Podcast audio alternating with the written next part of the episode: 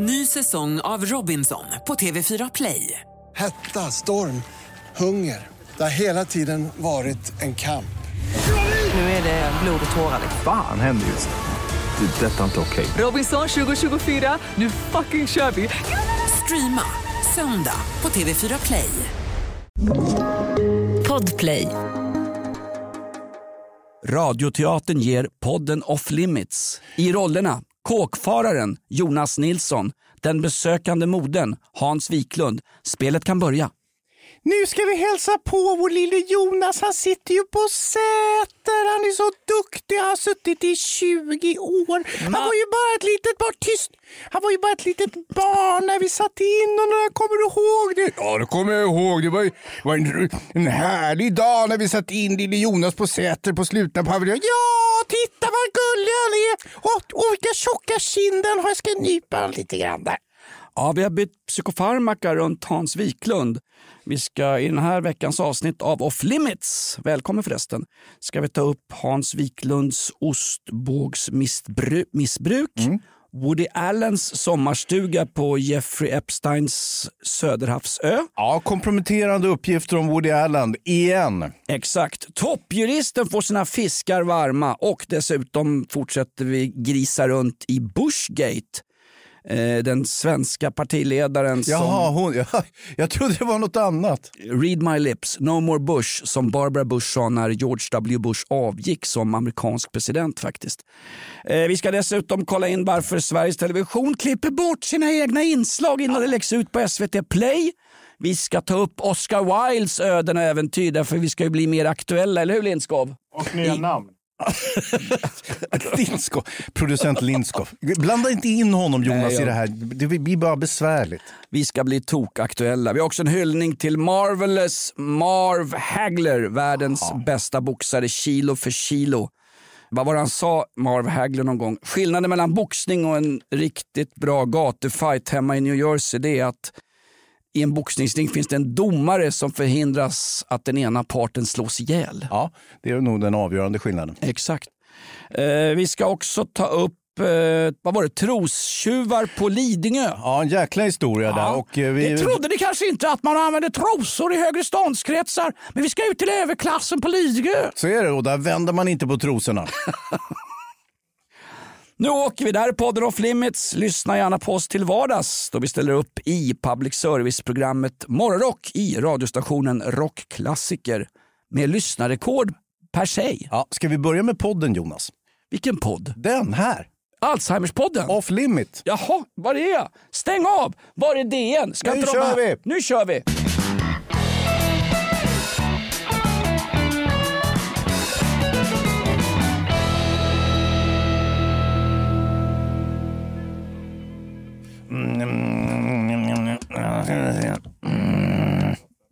Ja, nej, jag hör mig själv lite för lågt här.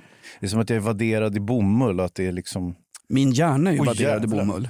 Jag är för hög Oj. här.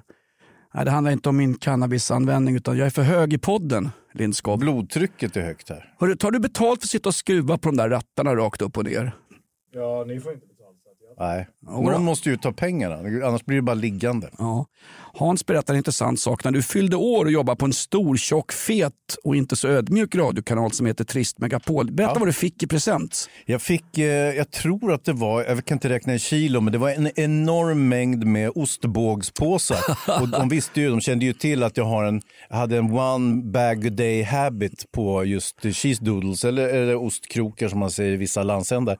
Så att, eh, jag, hade, jag hade ett känt missbruk och det uppmuntrades då. Vad hade du? Ett one night stand med ostbågar? Vad säger du? One bag a day habit. Är det sant? En påse om dagen. Det är sånt som Torsten Flink har med, eh, ja, jag kan inte säga läkemedlets namn för vi får sluta prata läkemedel. Ja, för det blir ju otillbörligt gynnande också. Om du börjar droppa eh, eh, din receptlista här i, i, i podden så blir det ju liksom, Ja, det kan vi inte göra för vi är inte direkt, det är inga betalda samarbeten mellan oss och Viagra.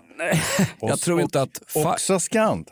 Jag tror inte att Pfizer är intresserad av att få upp min medicinlista för det är snarare ett dåligt tecken på att medicinen inte fungerar. Ja. Jag går på Zoloft, jag går på Atarax. Jag tycker att det funkar. Förresten, vi fick ett bra namnförslag på Flashback Hans. På, på podden? Asterix och Obelix ska vi inte heta, vi ska heta Atarax och Profylax. Ah. Och så ska vi doppas i en tunna app för att aldrig komma upp. Du är ju druiden där, vad hette druiden? Miraculix? Miraculix. Exakt. Eller är du barden, han som de, de klappar till och hänger upp i ett träd varenda gång.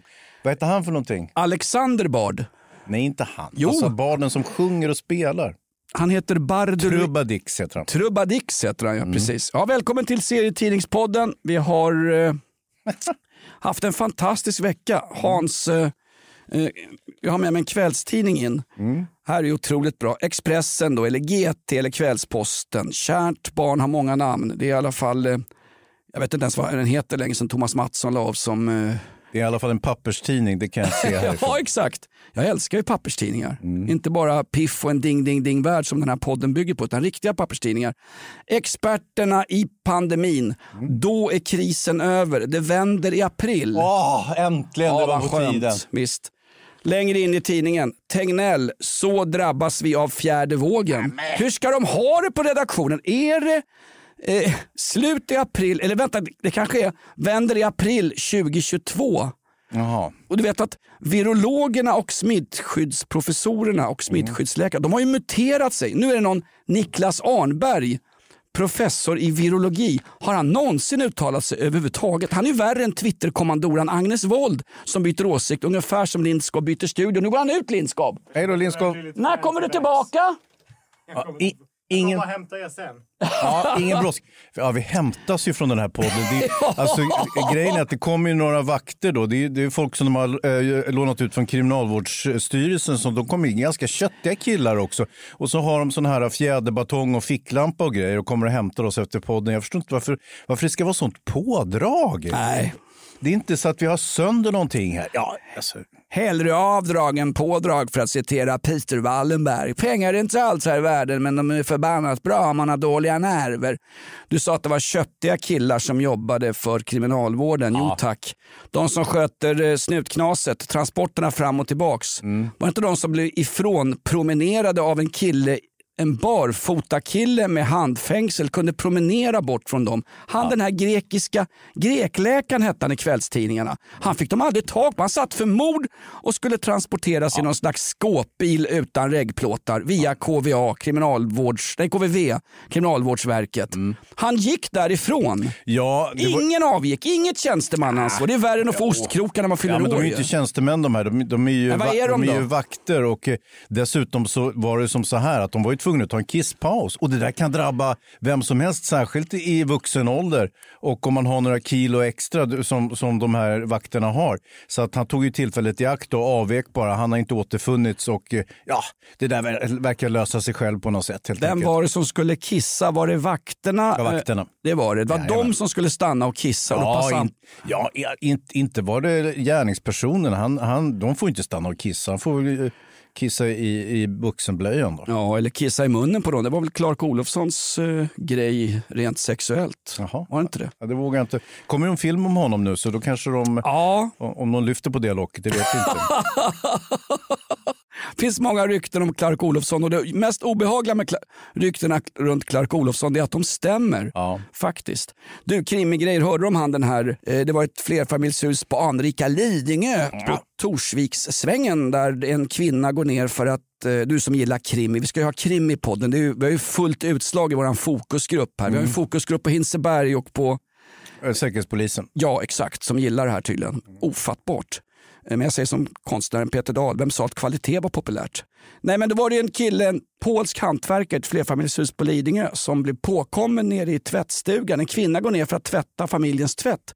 Då står han där och stjäl trosorna från liksom torkskåpet på kvinnan som hade tvättat innan. Han blev tagen på bar gärning. Visserligen går han till attack då som något gammalt polskt kavalleri vid Greifswald. Googla gärna det där hemma. Slaget vid Greifswald. En fullständig succé. Polackerna kom med häst och vagn och, och tyskarna med pansarvagn. Det var ju inte polacker på den tiden, det var ju katolska trupper. Va? Men lik förbannat en bländande svensk seger. Googla skiten där hemma. Slaget vid Greifswald. Ja, okej. Glöm inte det. Nej men då kommer hon ner i tvättstugan och konfronterar honom. Vad gör du för någonting? Du står med en massa trosor. Han går till attack då, bla bla bla. Hon lyckas övermanna honom med hjälp av några glada grannar som dyker upp. Sen dras den här, inte tvättkorgen, men sen dras hela den här satans historien upp. Då gör de husrannsakan hemma hos den här killen hemma i Farsta. Då har han exakt 257 olika sorters trosor i olika lådor hemma. Wow. Gissa om de var otvättade eller tvättade? Ja, de var bäggade va? ja, exakt. Ja. Eh, Nej, men det- och, och han, att- han hävdar ju att när jag samlat ihop dem, jag köpt dem av tjejer på diskotek hemma i Polen, så hade de en konfrontation. Det här är också, måste vara kriminalhistoriskt eh, ett unikum. De hade en konfrontation. Folk i huset där han jobbade då som hantverkare Mm. fick peka ut vilka underkläder, vilka trosor som tillhörde vem. Så han åkte dit som satan. Ja, gjorde han det? Ja, och han, det- sa- han sa också, men herregud, vad är, vad, vad är problemet? Jag tar på mig de här ibland, jag blir upphetsad. Det är vanlig erotika. Ja, Så han- och han, han har ju en poäng där. Däremot så stölden kan han ju inte snacka sig bort ifrån om han har stulit eh, annans egendom. Däremot så är det ju en jättebusiness på nätet med eh, gubbar som köper använda trosor och det finns gott om kvinnor som gärna tillhandahåller använda trosor. Du kan ju enormt påslag. Du köper en normal trosa, jag vet inte exakt vad de kostar, men säg att de kostar ett par lyxiga trosor, ett par 300 spänn. Sen så sätter du på dig dem där, kan avyttra dem för kanske det är tio, tio gånger det hö, eh, högre belopp. Va? Ja. Så det är ju en, det är en superbusiness. Och det- entreprenörskap är bra för Sverige, så räddar vi välfärden. så är det ju. Sen vet jag inte riktigt hur de gör med skatt och, och, och sådana där saker. Men det är ju så med sexindustrin att den beskattas ju inte så hårt. Utan den är ju bara den är legal men inte reglerad och eh, dessutom inte beskattningsbar i väldigt många. Eh, så- Och, och dit hör väl trosförsäljningen då. Men, Jag men, glömmer eh, aldrig ja. Mm. en blöt helg i England när jag kom hem och hade sett fotboll och kommer hem till Mikaela och hade varit på härligt eh, Selinka and Summers som då är en butikskedja i England där man bara säljer då attiraljer för män och kvinnor jämställt som satan. Aha. Eh, Och där har jag köpt ett, par, köpt ett par riktigt slampiga trosor till Mikaela. Gick in halvfull efter en Millwall-förlust mot Birmingham med 0-6. Eh, Gick in och köpte dem där och kommer hem och irritationen och ilskan hos min sambo var inte att de var extremt slampiga. Det var dragkedja bak och det var elkopplat och allt möjligt skit. Elkopplat? Ja, eller jag vet inte. Ja, det var, ja, den Utan- hade tillbehör. Ja. Varför blev hon förbannad? Vad storleken var. Ja, jag Du köpte, köpte för tjockisar. jag köpte för stora. De kunde ha passat Göran Persson på någon sen kväll när Tage G. Pettersson och han höll på för fullt med Rosenbad. Men det tystas ju ner i mainstream Men det är media därför, för Jonas- att citera Flashback. Ja, men du måste ju ha lärt dig av läxan. Man köper inte kläder till kvinnor, i synnerhet inte för stora kläder. Hela grejen med att, att leva Hans, det är att inte lära sig av sina misstag. Det är misstagen som är roliga. Ta, ta det här med alkohol. Vi har snackat för mycket alkohol i podden. Men jag vidhåller med en dåres envishet, jag vidhåller som lurarna som blåste ner Jerikos murar. Ja. Mina bästa stunder i livet har jag haft med alkohol och mina sämsta stunder i livet har jag haft med alkohol också. Dagen efter. Mm. Ja, jag hör vad du säger. Jag Vad ska jag köpa? Ska jag köpa blommor? Jag köpte en Millwall, Millwall-vantar till den en gång. Det var inte populärt heller. Där var det fel storlek också. ja, exakt. Hon har ju så små... Sådana dasslock har jag väl inte. ja, men det, Nej men hon får ju inte på vantar på sina stora tjocka proteser va? Nej, När hon det- åker fram i permobilen. ja, nej, är en bra tjej det där. Ja, det, det, En jävligt bra tjej alltså. Hon Hon, verkar verkligen vara en, och ett enormt tålamod måste hon ha också. hon har ju nedsatt hörsel. Har du hört förresten definitionen på en drömkvinna? Nej. Dövstum nymfoman som bränner hemma. Klass! Det är inte jag. Det är ju... Det är ju... Vad Herregud. är det för jävla gubbjidde? Du, Ebba Busch. Ebba Busch. Får jag, får jag prata lite om min Jag idol? skriver, upp den som, som, jag skriver upp den som ett namnförslag. Gubbjidder. Ja. Podden Gubbjidder. Ebba Busch? Ja. en stor förebild. Det här infama husköpet. Eh, parterna kommer inte överens. Va? Det har följt med det här säkert. Den här 81-årige säljaren han vill backa ur köpet eftersom han har en samling giriga halvsläktingar som anar att man kan mjölka lite pengar ur den här affären. Och eh, 81-åringen han påstås också ha kognitiva problem, vilket betyder att han skulle vara efterbliven ungefär. Är någon som har kognitiva problem så är det väl Ebba Busch. Att hon inte ger upp där. Hon håller på att sänka hela KD, alltså SD light. Jag kommer dit. Men eh, för nu är det ju så att den här 81-åringen han har ju städslat en advokat som ser ut lite grann som en skojare, vilket Ebba Busch Ja. på, påpekade i ett Facebook-inlägg där hon sa att han verkar vara en riktig skojare. Han är ju dömd för en jäkla massa otrevligheter här. Får jag poängtera, hon har ju raderat sitt inlägg på Facebook och därmed borde hon gå fri. Ungefär som eh, att man har köpt fel storlek på trosor. Om man gömmer dem bakom ryggen borde man gå fri. Det funkar inte riktigt så Jonas. Nähä. Och eh, nu finns det en utredning om förtal eh, mot den här advokaten. Och den här advokaten han känner ju herregud, nu har jag en egen liten process och gott om åt. Så att han har då släppt 81-åringen. 81-åringen står utan ombud nu plötsligt. Men den här luriga eh, ormadvokaten, vi kallar honom så skämtsamt bara. Eh, han säger att Nej, men jag, jag har ju hittat en ny advokat här. Eh, Josef Fredriksson, han kommer hantera det här ärendet. Eh, klipp till Jonas Fredriksson, jag har aldrig hört talas om det här. jag vet ingenting om ärendet. Hur ska jag kunna gå in och han ska höras inom en vecka och han har inte en aning om vad... Alltså jag vet ju mer om det här ärendet än den här advokaten som har sysslat med annat.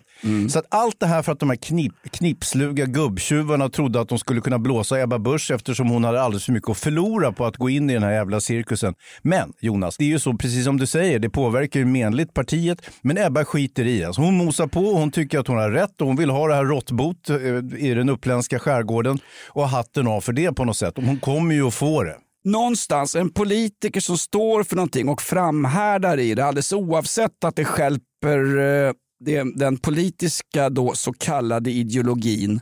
Eh, men hennes Man privat... ska värna om de äldre. Men någonstans hon framhärdar ungefär som att eh, jag har absolut inte gjort något fel. Hon är ju en slags Göran Lamberts, denna julaftonsfestprisse som, som gör både det ena och andra till signaturmelodin till tjuren Ferdinand i Kalle. Liksom, när den, alltså, vad, hon, vad hon gör Hans, det är att hon får det här huset och vet för att jag kommer förmodligen, det skulle inte förvåna mig det minsta, så vitt jag kan bedöma då, jag är ungefär lika bra på inrikespolitik som Lena Melin. Liksom. Det svänger Ja, hej kan vilt inget i dem. särskilt. Ja, Inte ett mm, skit. hör. Jag kan inte ens äta mitt eget snor som Lena lyckades med i Almedalen för två år sedan. Hur som helst, hon kommer att hoppa av. Alltså om hon åtalas för förtal, bara att en partiledare i ett svenskt riksdagsparti är under åtal. Det, det saknar historiskt motstycke för att Absolut. citera Herman Lindqvist på rödvinsfyllan en söndag morgon. 100 procent är det så. Men Ja. hon är nota bene inte åtalad. Det finns en utredning. Det är ganska mycket som ska till för att hon faktiskt ska bli åtalad. Och då kommer det hamna hos JK. Och apropå det, det verkar ju som att en toppjurist nu står anklagad för någon form av övergrepp. Och, och det här är ju en jäkla cirkus. Jag hörde Leif GW Persson snicksnacka om det här på, Ja. på morgonprogram på, på tv. Och han sa att det är unikt. Det har aldrig hänt.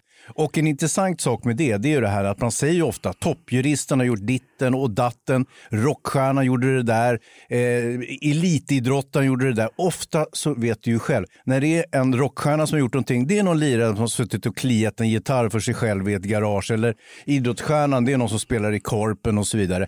Eh, och toppjuristen är ingen toppjurist. Men i det här fallet så är det faktiskt en toppjurist, den allra högsta av svenska jurister. En snoppjurist. Och dessutom, JK står väl för jävligt klantigt va? Ah, Eller vara julaftonskul, JK. Ja, nej, men- det var ju på Ja, julafton. fast- jo, jo, jo, jo, jo, men vi ska inte raljera för mycket om det här. Det här är ju allvarliga saker, Jonas. Men jag- Vår jag- högsta juridiska person... Alltså det, det, här är, det här är ju eh, en katastrof. Och sen ska Det är man en också... fruktansvärd sen- katastrof. För mig som den sista försvararen av rättsstaten Sverige tillsammans med han eh, Mr Potato Head, Jan Guillou. Liksom. Ja. Jag tycker att det här är viktigt. Ring Silbersky, ring in Per Ahlmark. Alltså han är avliden, ta någon annan Ja, då. då. jag det, här, tror- det här är som Bolivia, Uganda, Ja. Kenya. Ingen skugga faller över Guinea-Bissau, 200 miljoner i Sida-stöd varje år. Men någonstans, det här är riktigt allvarligt. Det, här är en, det här är en fettkant på en gris i samhällsbygget. Ja, väl uttryckt. Bra metaforik Jonas som jag får tillägga. Och sen är det väl som så här att han, han har ju ett juridiskt ombud, den här nu häktade toppjuristen. Och det, det ser ju inte bra ut för att den här kvinnan som då har eh, anmält honom för ett eh, ofredande eller ännu värre eh, säger att hon, det finns ytterligare bevis, tilläggsbevisning i det här ärendet. Medan eh, toppjuristen själv säger att han är helt oskyldig. Det som har skett har skett i största samförstånd och så vidare. Och där står ju som vanligt i den här typen av ärenden ord mot ord. Jo, så det, det, det beror på, hon har varit ett utsatt tillstånd. Hon kanske inte var så utsatt, hon kanske lyckades filma det här trots att hon var redlös eller avsvimmad eller vad hon nu var för någonting. Alltså, och, och då ligger han ju pyrt till. Verkligen. Precis som hon låg pyrt till. Hennes eget juridiska ombud hävdade att hon, han använde, eller är det en hon? Jag vet inte. Det är, En som, hen, ja. det är som biskop Antje Jackelén, det är svårt att könsbestämma. Vi får Mm. ta koll 14-metoden. Hennes, alltså den eh, förfördelade kvinnan, Mm. eh, målsäganden i fallet, hon blev ju faktiskt kallad de uttryckte det som så här, på julafton däckade hon efter för mycket glögg. Ja, vem gjorde inte det? Det känns ju folkligt uppe i de högsta juridiska kretsarna. Va? Ja. Det är så man firar jul i Sverige. Jo men tänk då vakna upp av att det sitter en toppjurist och viftar med brottsbalken. Eller förresten i juletider sitter och viftar med skinkpinnen. Mm. Hon vaknar ju av att toppjuristens skrangliga gubbkropp ligger uppe på henne och det första hon tror är nej! Är det han med Ebba Busch hus? 81-åring? Nej! Nej, är det jultomten? Nej, det är inte han. Det är den där snuskgubben som jag firar jul med. Jag hoppas inte det är jultomten. Försöker han komma in i skorstenen på mig. Herregud. Det är fru- ett fruktansvärt. Och jag bara frågar så här. Ebba Busch Thor är minst lika känd i de breda, tjocka, feta backstugelagren i, i den breda allmogen Sverige som den här toppjuristen. Ebba Busch Thor, eller Ebba Busch som hon heter numera. Hennes namn hängs ut. Inget åtal är väckt, ingenting. Den här toppjuristen, han skyddas av sossenomenklaturen. Googla det ordet hemma gott folk. Ja, na- Sossenomenklaturen. Ja, jo, jo, jo, jo, jag- Springsossar. Jag hör vad du säger. Tack. Men, ja, men vi har också vissa Skål. principer. Vi har ett rättssamhälle och så vidare. Då ska Har man vi? faktiskt inte heja, hänga ut folk med namn till höger och vänster på, Har vi ett rättssamhälle där 30% av våra kvinnor är rädda för att gå ut efter mörkrets inbrott? Källa Sifo, Svenska Dagbladet 17 november, stor artikel. Ja, absolut. Men, men vi kan inte bedöma rättssamhället på grund av folks inställning eller känsla. Nej men alltså rättssamhället, det Jag är också rädd att gå ut, Jonas. Jo, men det är för att det är folk som är ute efter det. Ja. Det är, är det de från pantbanken Hans? Betala det där. Ja, men det- Eller är det- du skyldig cheese doodles för de där är ostbågarna? ja, det är pengar jag är skyldig och sen, så- alltså det, är- ja, jag vet inte, jag är bara allmänt oroligt lagd också. Men det, det har ju löst sig själv nu med pandemin så nu kan man med gott samvete stanna hemma och aldrig gå ut. Ja, men det är också bra när de säger 30% av eh, svenska kvinnor eller vad det var för någonting eller folk som bor i det här landet bla bla bla är rädda för att gå ut. Och kommer det, naturligtvis kommer det som, som lika säkert som att Postnord tappar bort brev på daglig basis så kommer någon rusande från Brå. Jo men den, fa- den faktiska procenten som råkar ut för någonting behöver faktiskt inte vara rädd alls. Utan statistiskt sett så har inte det här ökat. Nej, men om jag är rädd och jag är kvinna och rädd att gå ut, ungefär lika rädd som att fira jul med någon snurrig toppjurist, då är den känslan värd väldigt mycket. Absolut. Annars är det som att säga till ett barn, pappa, pappa, det ligger spöken under sängen. Det är inga spöken min son, det är Bosse Hansson i scoutkläder. alltså bara, bara, jag vet att det inte finns någonting där, men bara rädslan, Absolut. det gör mig orolig. Ja. När jag ser AIK spela hockey, då är jag livrädd hela tiden. Jag vet att de kanske vinner, men bara den rädslan är vidrig Hans. Att du ska få titta på dem på utomhusis nästa säsong. Det här är ett betalt samarbete med Villa Fönster. Du behöver lite mer tryck nu Jonas. Tryck! Villa Fönstersnack med Linnea Bali. Villa, villa, fönster, fönster, fönster med Bali, Bali, Bali. Jonas, nu tänker jag lära dig lite om Villa Fönster. Lär mig baby. Villa Fönster är en rikstäckande leverantör av fönster och dörrar till dig som konsument och byggföretag. Och vet du vad Jonas? Vadå? Jag har en spaning. Ja. Det som gör dem så unika är att de har Sveriges bästa leveranstid. Ja, det går undan har jag hört va? Ja, det gör det. För man tänker kanske som konsument så här, åh nej, det här kommer ta så lång tid. Men inom tre veckor alltså så har du ett svenskt nyproducerat fönster som är redo för omgående avhämtning eller leverans. Oj, oj, oj, inom tre veckor. Är det inte så också, jag har hört ryktena, de har Sveriges största fönsterlager va? Ja, med 500 olika varianter av fönster. Och eftersom de allra flesta av oss vill ha olika storlekar på fönster så kan Villa Fönster dessutom göra anpassningar såsom spröjs, spaltventil med mera. Oj, oj, oj Linnea, du övertygar här. Du vet inte vad en persedel är för någonting, men spröjs och spaltventiler. Här har jag nästan läst på universitetet om det här. Ja, och är det någon som har koll så är det Villa Fönster. Historisk referens här. Har du? Ja, alltid. Ända sedan 2008 så har Villa Fönster alltid haft visionen att erbjuda kvalitetsprodukter till rätt pris och kortast möjliga leveranstid. Ja, jag är nöjd Men vadå? med vårt Villa Fönstersnack. Villa Fönstersnack med Linnea Bali.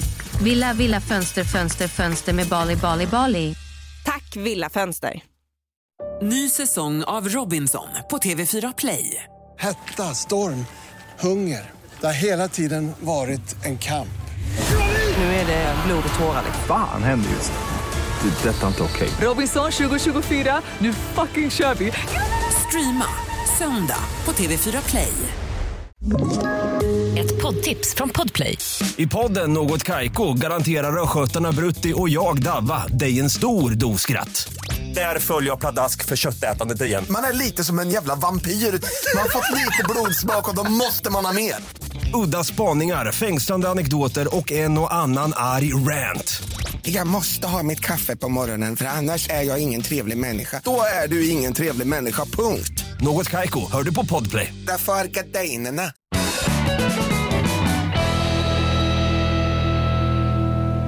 Jag förstår känslan och de här trygghetsundersökningarna är ju säkert har sitt värde och är viktiga och så vidare. Men eh, viktigast är, viktigast är ändå reda siffror Jonas. Jag, jag tog del av amerikanska siffror i en dokumentär som jag tittade på. Jag ska snart återkomma till Från det. Ganska- Fox News. Nej, nej ja, alltså jag undrar var de där siffrorna kommer ifrån. Men de, de meddelas i den här filmen som jag alldeles strax ska prata om. Och där stod det att det var någonstans kring 80 procent av eh, när det gällde tvister, äktenskapstvister, eh, när man skulle göra upp med barn och så vidare. När kvinnorna ansåg att mannen hade gett sig på både dem och barnen så förlorade de i 80 procent av de här. Och eh, det var bara 20 procent av det som det gick kvinnans väg. Jag vet vilka som förlorade i slutändan. Det var barnen. Var kommer barnen in? Ja, och, och, faktiskt. Det så tycker så. jag inte verkar något bra för framtiden för att citera en gammal såpareklam i tv. Grumle, va? grönsåpa. Stod en ensam tjej. Hon växte upp sen och blev Greta Thunberg, Sveriges... Eh, Ja. Sen hällde de ut jävla grumlor rakt ut i Östersjön. Och titta nu, vi har inte en jävla torsk kvar. Va? Vad säger? Jo, några torskar har vi. Vi har ju... Vi har ju Paolo eh, Roberto. Ja, precis. Han, Eh, han erkände ju åtminstone till skillnad från alla gör- de andra gökarna. Vad ni, Men du, vad ni än gör gott folk, drick inte vattnet i Östersjön och framförallt fira inte julafton med toppjurister. nej. Där har du. Men det är ju också så att de flesta av de här typen av ärenden sker ju i hemmet och det är ofta mannen som ger sig på sin egen kvinna. Ja, Nu äger han ju inte kvinnan, men säg att det är ett äktenskap eller, eller ett samboförhållande. har du eller... pratat med Svensk-kurdiska föreningen? är jag, var- frågan om? jag ringde dem innan. Och det var för att jag hade tittat på eh, en dokumentärserie på HBO som heter A- eh, Alien. Allen vs. Farrow. Versus Farrow. Oj, är det han Woody Woody? Det är Woody Allen och Mia Farrow som ju var ett jättekänt, var ett power couple i Hollywood. Bok, bakgrunden är ju att eh, Woody Allen, regissören, då, var ihop med skådespelaren Mia Farrow. Hon var ju med i flera av hans filmer. Otroligt duktig. Men plötsligt i mitten på 90-talet så blev Woody Allen tillsammans med hennes adoptivdotter istället, Son Ji. Aung San Suu Kyi Nej, i hon. Myanmar. Nej, hon, inte från Myanmar, utan jag tror? Sydkorea. Jaha. Skitsamma. Och då tyckte man ju så här att ah, Woody Allen, vilken jäkla snuskgubbe ändå. Hörru. Eh, Och Mia Farrow hon tog det inte så bra. Att han eh, dumpade Mia Farrow och istället blev tillsammans med adoptivdottern. Och det är ju, det är ju förståeligt. Det, det måste ju kännas som lite grann av en kränkning. Och när det här sker så är Woody Allen en av världens mest profilerade regissörer. Oh ja. Till Annie Hall och de största amerikanska komedierna. Han är inte, han är inte riktigt lika stor ute i. I Sverige var han någon slags husgud. va? Absolut. Han blev lite grann Woody Woodpecker. Han blev, han blev sådär lite Hasse och Tage älskad. Exakt så. För, för vi som växte upp på 70-tal 70-80-talet, då var han ju enormt Ja, stor. ja, ja. Men han har ju fortsatt att, att verka. Han har ju eh, gjort nästan 50 långfilmer som han har själv skrivit, regisserat och spelat med i de flesta av dem. Så han är, han är ju en gigant på det sättet. Från kompetent till impotent. Han hade väl svårt med veken sista åren va? Det, det vågar jag inte svara på Jonas. Men det var ju en dokumentär. Jo, men det, jag tror inte det, det handlar inte så mycket om det. Utan det handlar om att Mia Farrow blev irriterad när hon blev dumpad och han istället blev ihop med hennes 21-åriga styvdotter. Fullt förståeligt alltsammans. I samband med det här eh, så eh, säger också Mia Farrow att Woody Allen har gett sig på deras gemensamma sjuåriga dotter. Alltså eh, ofredat henne på olika sätt och kanske ännu värre, man får inga detaljer här. Och Det här dyker upp samtidigt och Woody Allen säger att det är bara för att Mia Farrow är irriterad på att det har gått så här som hon nu har hittat på det här. Mia Farrow passar på att intervjua sin 6-7-åriga dotter Dylan och lite lite ledande frågeställningar så, så berättar hon om, om de här. Intervjua en sexåring, det känns oerhört oetiskt bara från dag ett. Liksom. Ja, men det- Alldeles oavsett Ja, vilka tänk- barnvagnar han har rövat bort Woody. Precis. Ja, du tänker på Kevin-fallet i Sverige där polischefen intervjuade ett barn. Exaktamente Ja. för att citera Göran Lindberg, kapten Klänning, rikspolischef. G- Ganska likt så. Men det blev en vårdnadstvist från helvetet som höll på år ut och år in och den här Dylan växte upp så småningom, bar med sig det här traumat och pratade om det med jämna mellanrum. Det var ingen som orkade lyssna. Men så kom ju metoo. Smack! Dylan flög rakt upp med sin historia och, och då, blev det, då tog det hus i helvete igen för kanske femte gången i rad. Man ska veta att åtalet med Woody Allen det lades ner redan 1996 eller vad det var för någonting och då tyckte åklagaren att eh, målsägaren, det vill säga den lilla flickan Dylan, var i för dåligt psykiskt skick för att kunna medverka i en rättegång och det är ju det är hemskt i sig. Och det, var, Ungefär som Esbjörn uppe i Ebba Busch-rucklet på Upplandskusten. det, det finns paralleller men de är väldigt, väldigt långsökta Jonas. Men, men visst, jag, jag, Att jag man hör vad du säger. saknar kognitiv förmåga, det gör ju barn per definition. Ja, precis. Men, men däremot om folk begår brott mot barn så ska ju inte ärendena läggas ner bara för att barnet är i dåligt skick, eller hur? Absolut inte. Men det var det som hände. Eh, men det här blev, nu har den här dokumentären blivit någon sorts partsinlaga i den här vårdnadstvisten fast barnen numera är morföräldrar vid det här laget själva. Alla är ju urgamla. Men eh, man vidhåller det här och eh, den här stackars Dylan, då, dottern, hon har ju då inte fått några av de andra barnen med sig. Mia Farrow har ju 8, 10, 12 barn som hon har samlat ihop från hela världen och lever i en so- sorts konstigt eh, sån här kollektiv med barn som inte är hennes. Hon är värre än preven- preventivmedelsreklamen som de gör i TV4. Familjen är annorlunda. Alla har minst 11-12 ungar. De Ja. är som bröderna Elm i Kalmar FFs fotbollslag. Det är för mycket ungar på en gång. Ja, precis. Men det är ju regel åtminstone deras egna barn. Det här är ju barn som hon har samlat ihop från världens alla hörn. På gud vet vilken väg det har gått till. Eller Allah. Ja, precis. Hur som helst, så... så jag, Va, vad heter dokumentären Hans? Det här måste jag ju se. Den heter Allen vs Farrow. Det är fyra delar och den allra sista det är, det, är, det är ju rent förtal så att säga mot Woody Allen. Men samtidigt, så här, vi vet ju inte. Det kanske, det kanske hände precis som Mia Farrow och eh, dottern säger. Eh, alternativt det kanske är som eh, Woody Allen säger. Men då använder man ju hans filmer som bevis. I, I Manhattan till exempel, han är kär i en 17-årig kvinna där, eh, Mariel Hemingway. Eh, Och då tycker man så här, titta här, han visar att han är någon form av pederast. eh, eh, Jo, men då, då är det ungefär som att vi, kan ju, vi måste skilja på konstverket och konstnären. Det gör ju till och med P3 Dokumentär. De visar en eh, hyllning till Yasin Byn. Obs! ej dömd i svensk rättegång, men satan vad stämplad och uthängd han är. Ja, det är precis dit jag vill komma. Och det är ju så- dessutom är Yasin Byn faktiskt eh, dömd för grovt vapenbrott. Så det, eh, dömd Fast det har han ju suttit av och då har man ju sonat klart. Annars får vi låsa in både Annika Östberg och han Thomas Quick. Inte mig emot. Om du frågar mig. Ja, så, Långt, så långt justitieminister Hans Wiklund som också har en fäbless för ostbågar eller ostkrokar. Han fick 600 kilo när han fyllde 60. Ja, jag har ätit upp hela Får jag skiten. fråga en sak? Det här, är det före eller efter den här härvan blåses upp? Är det före eller efter Woody Allen köper sommarhus på Jeffrey Epsteins den här ön? Pedos of the Caribbean. För det där är ju en soppa, det bara växer och växer. Det är ju mer foliehattar och konspirationsteorier än på Flashback. Ja, absolut. Man, man anser nog att Woody Allen ingår i den här nomenklaturan, det här, det här, den här sammansvärjningen för att liksom ta över. Eh, Ja, så, så eh, foliehattarna har säkert tryckt in Woody Allen i det där och det kan man väl göra. Grejen är så här, Det kan man väl inte göra? Jo, men, eh, så länge han lever Alltså, så kan man ju härja med honom. Det, Har vi en kollektiv skuld, då är vi snart nere på liksom, eh, massmördaren Lenin och hans satans oktoberrevolution där man typ låste in alla som ungefär hade någon form av anställda. Ja, jag gillade i och för sig Pol Pots regim där man, där man avrättade alla som hade glasögon efter man misstänkte att de kunde läsa. ja, vi ska inte skratta åt det. Nej. Nej, det ska vi inte göra. Men, Men, du, vad? Sk- Skrattet är mitt vapen mot ångesten. Ja, Vem det. sa det? Eh, var det du Jonas? Nej, nej, nej. Lars-Inge Svartenbrandt, legendarisk kåkfarare. Han, han rymde inte ens. Han Men var lyssnar du på den jävla dåren? Alltså, inget, om han har snappat upp det någonstans kan jag tro på det. Men, men herregud. Så här, det är ju enklare att förlåta Richard Wagner och Picasso och Michael Jackson och sådana eftersom de numera är framlidna. Till och med Lars-Inge Svartenbrandt salig åminnelse även han. Eh, kan vi väl förlåta. För Så jävla så. salig han inte. Nej, inte vara men han är. Fråga hans dotter Jackie. Va? Hon är hetare än fäbodjäntan. Hon har ju fått en födkrok genom att tala ut om sin pappa. Eller Jo, jo, är men- så ris över sin egen barndom. Hon är värre än Ingmar Bergman fast han gjorde filmer av det. Ja, precis. Men grejen är så här, jag, jag tycker det är osunt att intressera sig för konstnärer för mycket. Jag tror att det är den springande punkten. Man ska liksom inte göra det för att de ska liksom inte bli bekräftade eller hyllade eller omtyckta och så här, eftersom man vet att de så småningom kommer att bli tokiga. Det händer nästan alla konstnärer. och de som inte blir tokiga, de blir åtminstone mänskliga och det är nästan lika illa, eller hur? För det visar sig att de är ju samma liksom, töntar som du och jag Jonas och då går det inte att ta någonting på allvar som de har gjort. Så det är bättre att ägna sig åt verket och glömma konstnärer. Och det gäller Yasin Byn och Woody Allen och alla efterkommande. Jag vill påminna dig om eh, det här du pratar om nu, att upphöjd över alla misstag misstankar. Det är som Oscar Wilde var när de letade honom på bögpubbar i London nere vid Seven Dials där pubbarna till och med finns kvar. Det är planke- plaketter på väggarna om du kommer till London någon gång. Du ska åka till London Hans! Jag skulle gärna åka till London. Jag vet ju att du gärna åker dit, men ingen av oss har väl varit i London sista året. Eh, nej, men jag minns ju.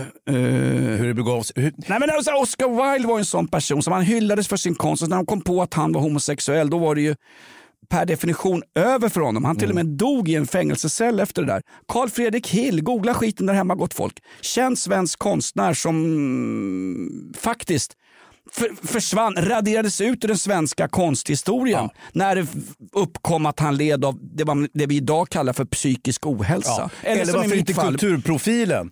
Jean-Jacques... eh, Ja, han var ju fake. Oscar Wilde är i alla fall inte fake. Carl Fredrik Hill är ju inte fake. Alf Preussen är inte fake.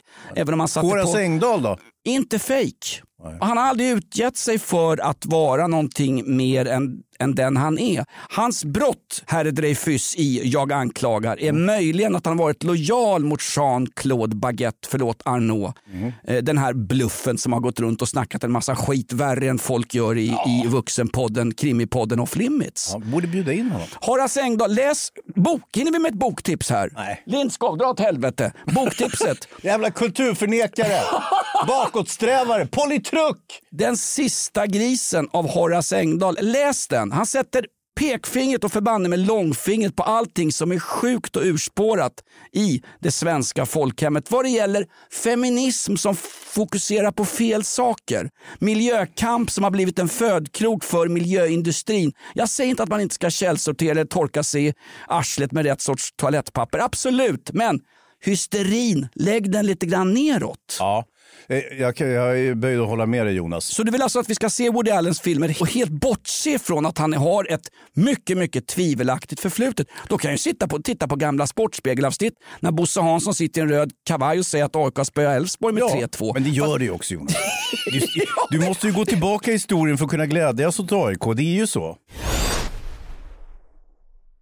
Ny säsong av Robinson på TV4 Play. Hetta, storm, hunger. Det har hela tiden varit en kamp. Nu är det blod och tårar. Fan händer just nu. Det. är Detta är inte okej. Robinson 2024, nu fucking kör vi! Streama söndag på TV4 Play. Ett poddtips från Podplay. I fallen jag aldrig glömmer djupdyker Hasse Aro i arbetet bakom några av Sveriges mest uppseendeväckande brottsutredningar. Går vi in med hemlig telefonavlyssning och, och då upplever vi att vi får en total förändring av hans beteende. Vad är det som händer nu? Vem är det som läcker? Och så säger han att jag är kriminell, jag har varit kriminell i hela mitt liv men att mörda ett barn, där går min gräns. Nya säsongen av Fallen jag aldrig glömmer på Podplay.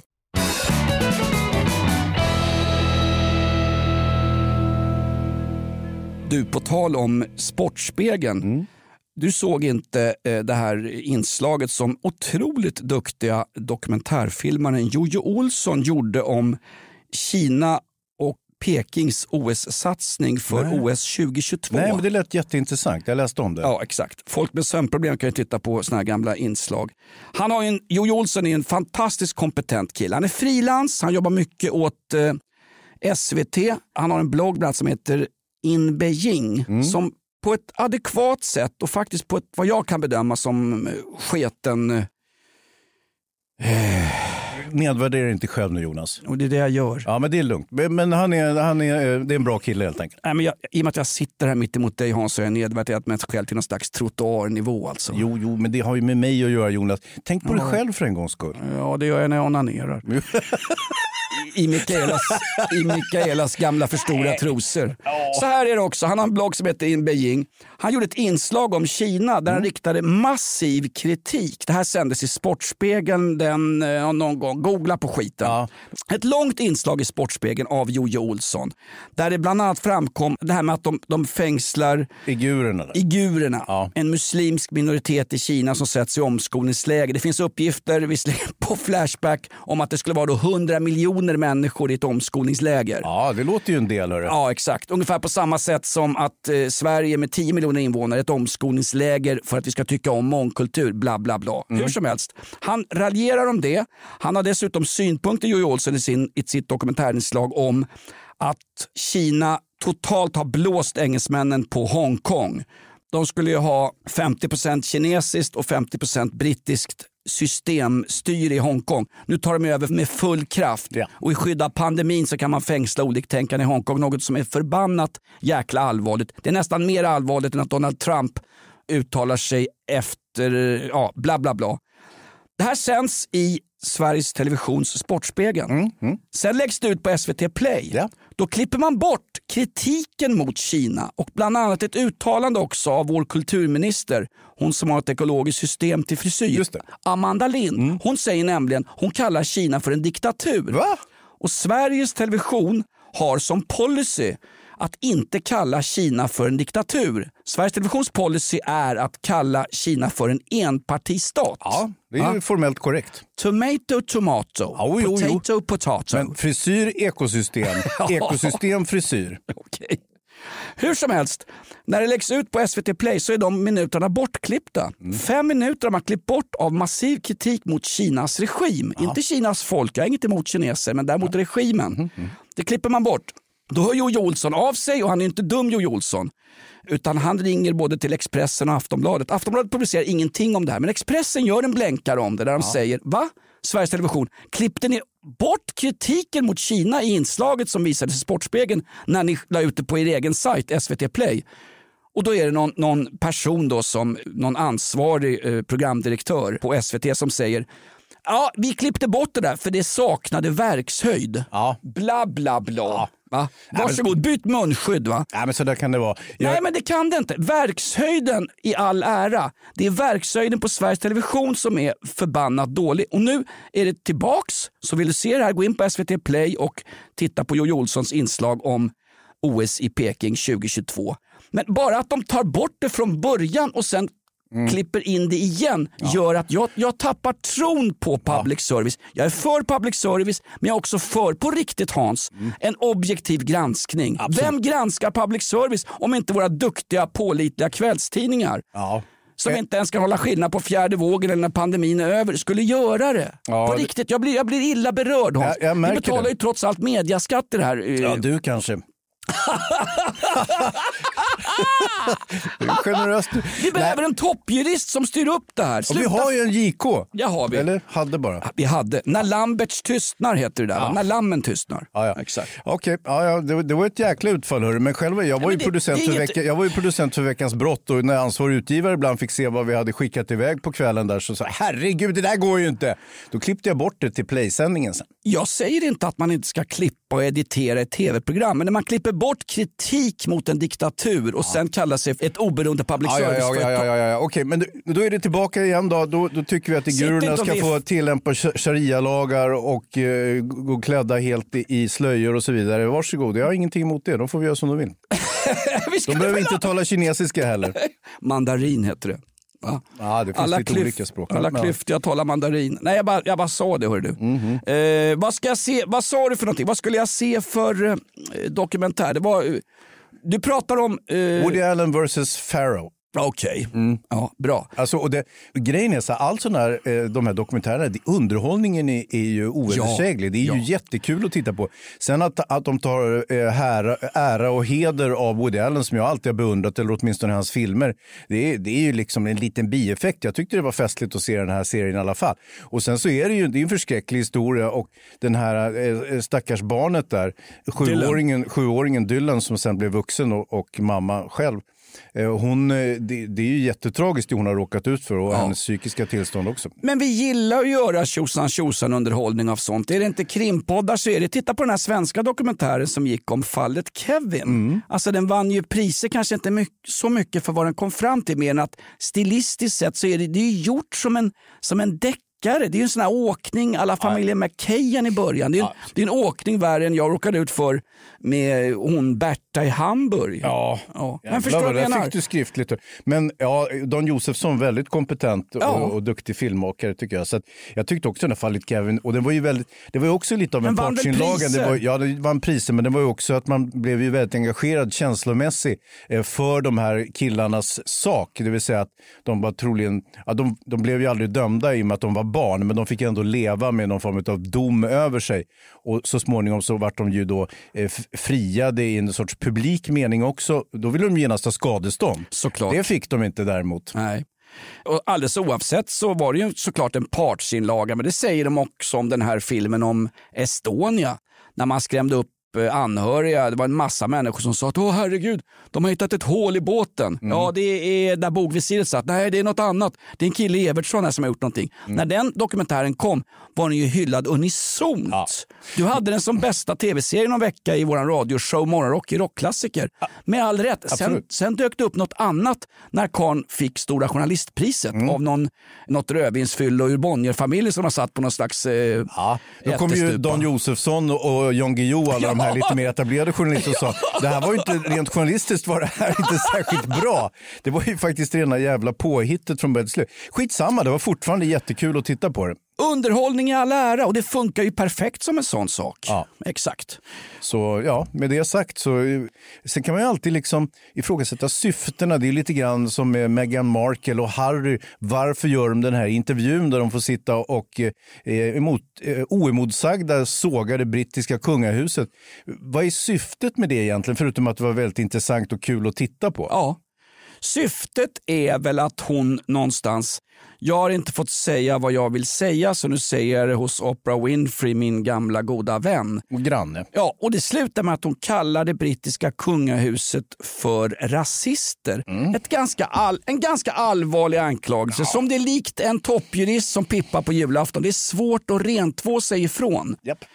Eh, sen har ju kommit fram att Meghan Markle har behandlat hovpersonal och diverse halvfigurer och inceller som springer runt i det där hovet i allmän oordning. Hon har kallat dem för obehagliga saker, hon har skällt ut dem, hon har sparkat dem på stående fot och när då hovet via sina brittiska tabloidtidningar som försvarar det brittiska kungahuset, när de anfaller Meghan Markle och säger ja men du har gjort så här, då säger Meghan Markle och hennes mediatränare, ni kan inte bevisa någonting. Nej, det kan väl inte du heller om att det brittiska kungahuset skulle vara rasistiskt. Men Meghan Markle, vilken frisk fläkt ändå va? Ja, hon blir amerikansk president en dag. Kanske är det det hon börjar bygga i med det här framträdandet hos Oprah. I alla fall om det skulle kunna vara ett syfte. Något annat är svårt att se förutom att eh, hon tycker det är kul att göra tv-underhållning. De fick ju inget betalt. Alltså jag vet inte Hans. Jag, jag, jag chansar hej vilt ungefär som när jag köper frottétrosor i London. Jag kan inga storlekar, jag kan ingenting. Mm. Jag tror inte att de fick betalt för att sitta hos Oprah Winfrey, vilket annars är, det är det är ju väldigt vanligt i USA att du får betalt för intervjuer. Det gör att man inte kan lita på intervjuobjekt. Ungefär på samma sätt som man kan lita på de som är med i Sveriges Television. Ja, lite grann som Christer Pettersson fick ju ofta betalt för att tala ut om Palmemordet. Ja, exakt. Och, eh, han Det tog- gjorde han ju gärna till alla som ville höra. Ja, när han och Gert Fylking satt hemma i Fylkings kvart på Renstjärnas gata på Söder så passade han ju på innan Fylkings kraschade in fullständigt där och erkänna mordet ett par gånger så att när Fylking vaknade så ringde han, ringde han alltid Aschberg, nu har han erkänt igen här, Rotebroslaktaren, vi kan göra en till grej på det. Att han fick någon miljon totalt, Christer Pettersson. Allting gick ju tillbaks in i samhällsapparaten. Ja, via Systembolaget. via Systembolaget och diverse Det är langare. amfetaminet där som vi tyvärr inte kan tälja något tillbaka till staten på riktigt. Nej, det kan vi faktiskt inte Eller göra. tyvärr, kanske lika bra. På, eh, på tal om amfetamin, Mm. eh, eh, det gick väl så för honom på slutet. Va, nej, Jag ska inte säga så, men han eh, var ju efter sin... Vi tog ju farväl av en av de allra, allra största här i veckan. Jag Ja. snackar om Marvelous Marvin Hagler. Mm. En fantastisk boxare. En av de fyra stora, The Four Kings kallas ju de där mellanviktarna som dyker upp mellan Muhammad Ali-eran och Tyson när han liksom tar över boxningen. Här är ju mellanviktare. Det är ju en fantastiskt... Det är de, de bästa matcherna går ju inte i tungvikt, även om de är mest spektakulära. Det sägs att när, när, när Marvin Hagler möter Tom Hearns va, någon gång mitten på 80-talet i Las Vegas. Den första ronden i den fighten, den fighten som hette The Fight innan och The War efteråt. Det är den bästa boxningsrond som någonsin har utkämpats i en boxningsring. Mm. Ja, det kan man säkert skriva under på. Det här var ju gulderan inom boxning på man väl säga. Det var ju, Muhammad Ali var det eh, största kanske. Men sen var det det här och eh, sedermera Tyson. Men, men jag håller med om att Eh, rent tekniskt och rent innehållsmässigt så är ju till exempel mellanvikt väldigt intressant att titta på. Tungvikt, det som är roligt med tungvikt, vi som gillar kampsport, det är att skadan blir så enormt stor när de väl träffar. Och framförallt, just det, att risken, det du satsar när du går in i ringen är så mycket allvarligare än att gå in i en mellanvikt. Jag ska inte förta någonting från Marvin Hagler, eh, Roberto Duran, Sugar Ray, men det är inte lika farligt att gå i mellanvikt eller supermellanvikt som man gick sista åren. Nej. På riktigt. Ju, ju tyngre desto, desto värre skada, ju mer våld mot huvudet. Och det är så, alla huvuden är ungefär likadana men däremot är ju killarnas eh, förmåga att slå eh, väldigt liksom bety, bety, eh, avhängig hur, hur tung man är. Exakt. Eh, det finns en legendarisk match eh, på Wembley i London. Alan Minter heter en i Sverige ganska okänd boxare, men i England är han fortfarande gigantiskt stor. Han är borta nu. Boom Boom Minter, eller Minty. Han kom från Bromley i södra London. Han var regerande världsmästare. Marvin Hagler kommer till Wembley, ska se honom och det var ju bara liksom ett köttjobb för, för Alan Minter. Marvin Hagler vinner den matchen och den, den största kravallungen efter en boxningsmatch någonsin. Det är ett flaskregn. Marvin Hagler och hans gäng får fly ut från Wembley i stort sett därför att den här Minter, då, hela Englands ofödde son, eller deras den arbetarklasskillen, han förlorar den matchen. Och eh, sen är, väl, sen är det, nu har jag blandat ihop skiten här, men det är Ataraxa som sätter in. Det är väl två år efteråt som han möter Hitman Hearns, alltså han som egentligen heter The Motor City Cobra. Tommy Hearns från Detroit är ju väl i klass med Marvin Hagler när det gäller punch. Jag tror att Marvin Hagler hade, det här får ni googla hemma, googla Bosse Hansson, Farmen Kristina och det här. Och, eh, Carl, och Carl Fredrik Hill, mycket, mycket underskattad konstnär i svenska konsthistorien. Nedtystad på grund av att han var psykiskt sjuk, inte okej. Ja, var det inte att han var gay som han varit nedtystad för? Eh, Eller kombinerar han de där två? Carl Fredrik Hill låg, han var ungefär som jag, han låg med allting. Han kom upp i den åldern så att han inte kunde välja kön längre. Senilbög som Nils Petter Sundgren sa att Gustav V hade Ja, blivit. Den är en klassiker! Hasse, säg till mig. Om jag någonsin blir senilbög, säg till mig direkt då. Det är lugnt Nils Petter, hjälp mig på med frottébyxorna. Vårt avs avsnittet är avslutat. Nej men, var är Hans? Ja, du, börjar, du börjar prata boxning, men Nej men du måste, du måste se första ronden. Hitman Hearns mot Marvelous Marvin Hagler. När han har sagt, var det inte Joe Frazier som sa till honom på, på ålders höst, du har tre grejer emot dig grabben. Mm. Du är svart, du är southpaw, du har talang. Du borde vara en riktig slöfock i ringen, men du är inte det. Mm. Marvin Hagler, som förresten hade ljugit hela sitt liv om sin ålder. Han började boxas som 13-åring tror jag. Ja, sa han var 15. Hemma i New Jersey sa han var 15 och sen han skulle byta namn, han, han ville ju byta till Marvelous Marvin Hagler på riktigt. Då kom det ju fram i någon slags födelsebevis de hade hittat i någon eh, prästgård utanför Newark i New Jersey där han kommer ifrån. Fan, det är ju fel årtal på dig i pass och hela skiten. Eh, och då kom det fram att han var då två år äldre. Han började som 13-åring i Golden Gloves heter väl de här ungdomsmästerskapen i USA där de riktigt stora uh, fighterkillarna och tjejerna möts. faktiskt. Han började som 13-åring där med falska papper och sänkte 15, stora feta 15-åringar i parti och minut. Marvelous Marvin Hagler, på riktigt. Se den matchen. Ja, numera framliden. Han gick ju ur tiderna förra veckan. Åh, såg du hans fru? Åh! Vadå? Hon sitter på en riktig förmögenhet just nu. De gör en dokumentär om honom också. Det har inte gjorts tydligen. Varför gör man om alla gamla ringvrak inklusive Lillen Eklund men inte om Marvelous Marvin Hagler? Ja, det kommer väl en snart då. Det kommer en snart. Börjar vi runda av Hans? Ja, det vart ju väldigt mycket boxningshistoria här, Ja, men det är inte men- ointressant. Det säger mycket om den mänskliga naturen. Boxningsringen är ju ett sorts slutet universum på något sätt. Eh, kampen man mot man, eller kvinna mot kvinna, eller man mot kvinna, eller hbtqi plus R-person mot eh, motsvarande. Det blir många viktklasser. Ja, det blir. Varför är boxning så intressant? Varför går jag igång? Varför lossnar jag och tappar eh, konceptet när jag pratar boxning? Ja, jag vet Hans? inte, du spårar ur fullständigt Jonas. Nej, men det är, något, det är något fundamentalt. Det är också den sporten som är bäst på film. Jag är ju, är ju lite av en filmnestor och eh, om man sant? tittar traditionellt, ja om du jämför till exempel med golffilmer eller fotbollsfilmer så ligger ju boxningsfilmerna i en, i en genre för sig. Det är ju en, där, där har ju, det är ju några av de bästa filmerna som har gjorts. Storstadshamn, Tjuren från Bronx, Rocky, Clint Eastwoods film med, ehm, titta jag tappade en filmtitel. Gone baby gone. Nej, nästan. Gone Girl Gone. Nej. Göran Lamberts Hasse och Tage. Nej, Million Dollar Baby. Det heter det. Vad, jag var ute efter. Vilken fantastisk film. Och just det om en kvinnlig boxare också. Eller hur? Ja, ja, det slänger jag gärna in. Mm. Hade en gammal kompis när jag växte upp, Stefan Askvall. Han boxade som en kärring och på den tiden var ju inte kvinnlig boxning tillåten. Men han blev kallad, ja vi kan låta det vara osagt. Ja. du. Vill vi lämna honom, den stackaren? Ja exakt. Ja, men Marvin Hagler, kan vi inte tillägna den här, eh, det här poddavsnittet till Marvelous Marvin Hagler? Jag håller honom för den allra, allra största inom, nu, är, nu, är, nu hör jag, nu börjar det verka skiten alltså. Men vem skulle säga störst inom tungviktsboxning? Ja, det är Muhammad Ali skulle jag säga. Förlåt, jag säger fel. Boxning. Alltså, ja, nej, Jag det är Muhammad. Ali också. Det står DN här utanför. Titta, man känner igen dem på kläderna. De jäkla manchesterkostymerna. DN. Vilka viktklass. De är lite, man blir knubbiga DN hör du. Va? Det är Jobbigt. Men så har du vaktpersonalen också från, från eh, Kriminalvårdsmyndigheten som är här för att hämta oss två. Då. Ja, verkligen. Hans, Mm. eh, namnförslag till podden. Det finns någon som heter Carolas manager som sår split i Mm. podd-Sverige. Satan vad han jagar oss på Flashback. Vill han att Carola ska med? Carolas manager heter han.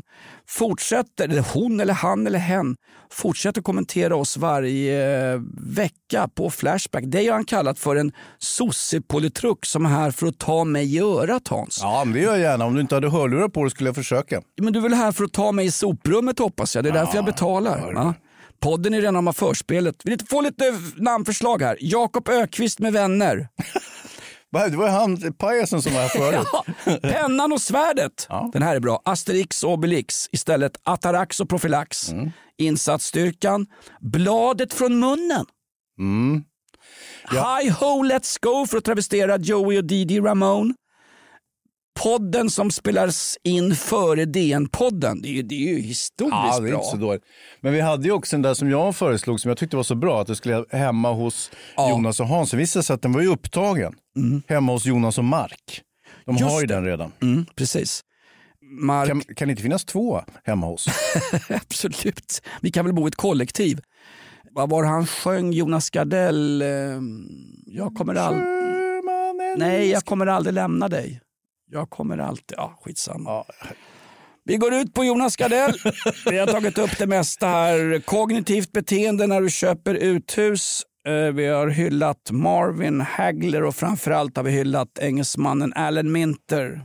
En duktig brittisk boxare som tyvärr på slutet krökade ner sig fullständigt och spårade ur. När hans son Ross Minto hade en hyfsad karriär, då dök han ju upp och var allmänt full vid ringside och sånt där. Mm. Fruktansvärt. En sämre fadersgestalt än Woody Allen om du frågar Dylan. Podden är slut, stöd oss gärna och gå in nu på Flashback och gå i polemik med Carolas manager som jag tror är utsänd från någon annan skitpodd någonstans. Ja, fast han har ju rätt. Jag är en Ja, politruk. det, det är klart. Jag blir bara förbannad när någon har rätt Ja, det är det Hans. värsta jag vet. Och oftast när jag får kritik så har de ju rätt mitt i prick. Alltså. Som jag brukar säga, gör ingenting om folk skriver en massa skit så länge det inte är sant. Nej, det där var ju Göran Lamberts. Ny säsong av Robinson på TV4 Play. Hetta, storm, hunger. Det har hela tiden varit en kamp. Nu är det blod och tårar. Fan händer just det. Det är detta inte okej. Robinson 2024, nu fucking kör vi! Streama söndag på TV4 Play.